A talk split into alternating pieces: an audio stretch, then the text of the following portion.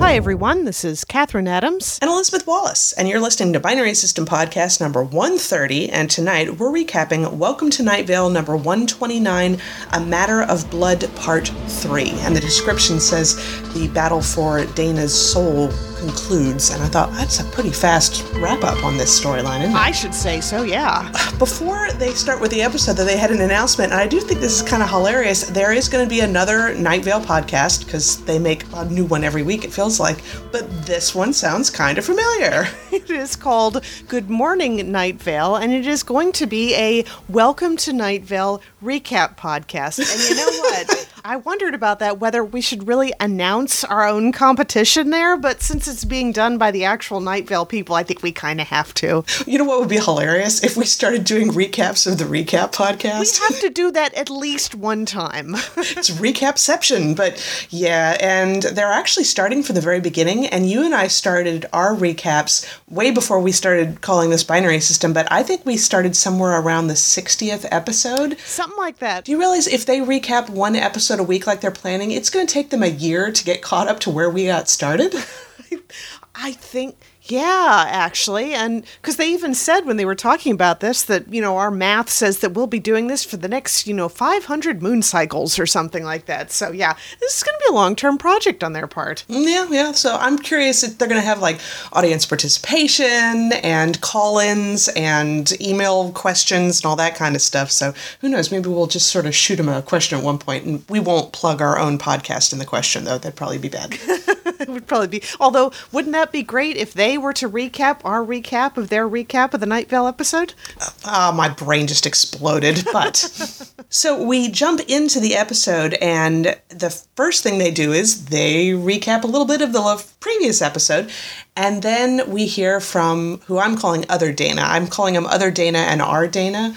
But other Dana is saying this is not a story of a good Dana and a bad Dana. Except though, that other Dana is still in our Dana's house with our Dana's mother and brother, and other Dana has cut off three fingers of our Dana's mother and is getting ready to cut off some more and then murder Dana's brother because she is going to hold our Dana accountable for the murder of the other other Dana. This is really getting confusing. There's just so many Danas. Yeah, and you know what? I was with her for just a second when she was saying this isn't a story of a good Dana or a bad Dana. There's just the Dana that you've spent more time with who did kill her double and me. And I was like, oh, that's a good point. And then she says, and I've removed three of her mother's fingers. I'm like, no, you lost me. Yeah, I'm sorry. If we were supposed to be sympathetic, no, but so we also hear from our Dana, and she's headed to her house to confront other Dana. And as we hear throughout the whole episode, Dana has been punishing herself for the murder of her double this entire time. And it is yeah. really the reason why she accepted the position of, as mayor and has been doing everything she can to try to help the town because she's trying to make up for that, for having murdered her double, or the fact that she's the double and maybe she murdered this uh, universe's Dana. Oh my God, more Danas. Yeah, it's confusing. Meanwhile, that all of this is going on, and this is actually Cecil kind of telling us about events that happened two weeks ago. He's basically recapping what happened. We've got a theme going on here. So he's saying that the blood space viewing party is going swimmingly, literally. Ugh, there is so much blood everywhere. And I just, oh my God, fan artists, I'm going to be searching to find if somebody will do images from this episode because with all that blood, that's going to be some amazing imagery right there. I mean, Cecil talks about the fact that living in a desert hasn't really you know, prepared him for swimming, even though they've decided to have an impromptu pool party with the fact that everything's flooding with blood. But he's like, he says all of his radio equipment fortunately floats. So he's sitting on top of his radio desk at the party. I'm like, oh my God, fan artist, go, go, go. Do you have, I have this really solid image in my head of him sitting at his desk with all of his equipment floating in the pool, but he's like slightly tilted over to the right, but looking very serious as he's talking. Exactly, I can, I can see yes, all of this. I can see yeah. that. and other people with like pool floaties or something. Yeah Yes. Oh God. Yeah. We. I need to see this. So he also mentions that you know Dana had done that transfer of power to the mayor's office, but he's saying from two weeks into the future, I guess, that there isn't anybody to wield this power. And so we're not really sure what happened at this point because Dana isn't there to wield it. So, but he doesn't explain what that means. But yeah. we go back to other Dana and it's just more like back and forth of other Dana saying, you know, she thinks she's had hardships, but she hasn't lived in my world, and I'm holding her responsible for what she did. And then our Dana will come back and return with some kind of, you know, I have been haunted by killing my double this entire time. I've never gotten over it. And I love this uh, quote We face ourselves in a lake of red. Like, oh, another, uh, another great fan art image. So, with all that buildup, the other Dana finally attacks, and there is going to be an actual fight. Like, you know, our Dana doesn't submit to anything. She kind of stands there resolute, and other Dana is like, Good, I was hoping for a fight, and she attacks. And Cecil says, Well, then some more about this event, but first I really need to check on the weather. Right. So we go into Mariposas by Eva Las Vegas, and it's all in Spanish, and I don't know what any of it means. I tried to look up the lyrics, but they haven't appeared online yet. I do know that Mariposas means butterfly. Yeah. And um, Eva Las Vegas, that's with two S's at the end, uh, she is a Venezuelan born street performer, and that was really what it sounded like because it was just her with guitar, I think. Uh, yeah, sounds like it. The very quick strumming guitar, singing by herself, and very, very passionate. You know. It was fun to listen to. Yeah, it was. So we come back and the fight is going on. A little bit of it happened before the weather, but this, you know, it continues. But other Dana was not prepared for our Dana to actually be able to defend herself. She had assumed that everybody in this world was soft because she comes from a really hard world but they actually they seem to be pretty evenly matched and at one point our dana gets cut in the hand but she has no idea how bad she's been stabbed because there's blood everywhere already they are waist deep in blood at this point. and dana our dana finally finds this savagery that she says has been waiting to be brought to life this entire time and she just tears into other Dana and manages to stab her in the shoulder and finally beats her. Just add knocks her down, knocks her under the blood at least a couple of times, and to finally where other Dana submits and waits for our Dana to kill her. And our Dana, of course, because I think we know our Dana pretty well by this point, of course she doesn't kill her. I mean, I in my mind that was never going to happen. And I was actually a little surprised that our Dana was able to defend herself so well against other Dana because other Dana is pretty mean, but our Dana basically throws the knife away, sinks down to her knees, which puts her neck deep in blood, and just looks at other Dana. And she says, I've been, I'm submitting to you, to the judgment. This is something that I have been judging myself on since I killed the other Dana. And she's just, she's waiting, she's just going to accept what this other Dana does because she can't kill the other Dana, and she can't argue with the fact that, yes, she is responsible for murdering another Dana. And other Dana, I like how she said it would be an easy three movements to her death, but she doesn't do it. It's she realizes very literally she can't punish our Dana any more than our Dana has already punished herself. And she says, I return to my brutal, familiar world, and just sort of disappears off into the blood rain and our Dana goes to Radon Canyon. And if you remember, the voices at Radon Canyon were the ones that gave her the position as mayor in the first place. And Dana goes back and says, I quit. She can't be mayor anymore because she doesn't have the judgment. She says she makes mistakes. And I think she's being a little hard on herself. But yeah. she's just, she's not going to do it. And the voices in Radon Canyon don't accept this. Nope. They said, You are not allowed to quit. And she says, You have to choose someone else. And they say, We will not choose anyone else. And she says, Then I guess Night Vale just won't have a mayor. And that's it. Yep. She goes home and she seems to be at peace. Uh, according to when, you know, Cecil says later on, he says she actually seems to be at peace for the first time in years. So Dana's yeah. just going to have a normal life as a citizen of Night Vale, and there's no mayor. And the secret police and the vague yet menacing government agency agents are all running around trying to find someone to give them orders City Council is raging, but nobody knows if they actually have the authority to give orders anymore. So, Yeah. yeah. And, uh, you know, of course, Night Vale's having to spend the last two weeks cleaning up blood, and it's going to take several weeks more, and everything's still going to be a little red tinged by the end of it. Boy, glad this only happens every, you know, couple of hundred years or so. Yeah, so with the whole political situation in town, Cecil's like, it is a mess out there. Literally, it's really messy. There's still a lot of blood around, but. You know, and I guess Dana, this whole time that she's been a mayor, she said something at one point that's the whole reason why she's tried so hard to do good and do well for Night Vale is because of all this guilt that she's been carrying around with her since she killed her double, which did happen long before she became mayor. And I guess now that she's at peace, who knows? Maybe she wouldn't have that drive to do as much anymore. So maybe it does. But yeah, she pretty much, because she put all of the power in the mayor's office and then left the office and Radon Canyon won't pick another mayor, that power still resides in the mayor's office. So yeah, that's a thing. Not what I was expecting. I thought for sure Nope. somebody else who was uniquely unqualified was going to end up taking over. But if you don't have the backing of the voices in Radon Canyon, I guess you can't be mayor. No. So, well, that's going to have some repercussions there, but that was the end of the episode. Yeah, pretty interesting stuff. I'll be curious to see where they take the Dana character from now on. Yeah.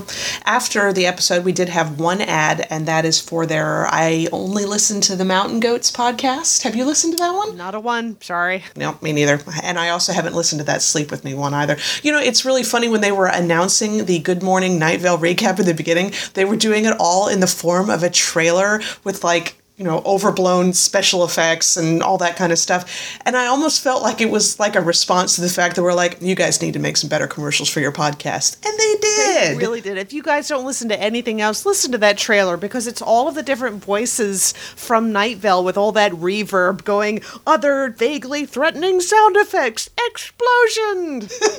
it was really well done. I liked it. So, really much going on in the Nerdosphere right now. I guess everyone's gearing up for Comic Con season, and I still haven't seen Avengers Infinity War yet. I'm sorry. I'm planning That's to do right. it. Maybe by the time this episode airs, I will have watched it the day before. Yeah, I'm.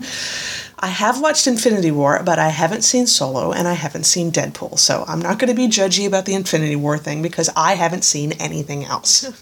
Only other thing uh, that's been going on this week is that it is the two year anniversary of the Transformers Earth Wars game. Ooh. Uh, So they had the usual event, you know, whatever, and I got a, a four star bot out of it, so that was pretty cool. But yeah, I might. They had a uh, something they shared on their Facebook page that was breaking down all of you know how much alloy has been won by all players you know over the last two years, and it's this staggeringly huge amount, and how much energon and how many crystals, you know, a ridiculous number of crystals being activated in the space bridge, which I'm sure only 99% of them were duplicates. Just kidding. Except not really. That's understandable. One question I wanted to ask you Have you watched that Netflix show, the documentary about the toys that made us? Have you heard about that one?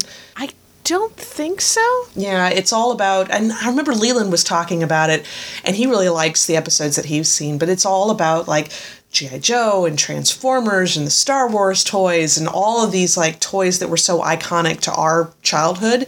And I haven't watched any of them yet, but and when I was on Netflix watching something the other day, one of those little trailers for it came up, and I'm just sort of watching it, and I look over, I'm like, oh my god, I know that guy, and it's John Warden from Hasbro, who we got to interview when we were at Oh, Comic Con. awesome. So it was really cool. I was like, that's a face I recognize. That's cool. But so I'll have to watch it and see because obviously he's going to be talking about Transformers. But well, then again, actually he's part of Hasbro. Hasbro sure was responsible for a lot of the toys that we loved growing up. So who knows? Holy cow. Yes, indeed they were. Yeah, there hasn't been a lot going on in the Nerdosphere this week, especially since I haven't been watching the movies I was supposed to watch. But I am doing a review of the DC, what is it, the Dark Nights Metal series of last year. It was their big sort of book spanning event that they did over at DC, and it's fine. You know, uh, Greg Capullo does the art, and I really like his art.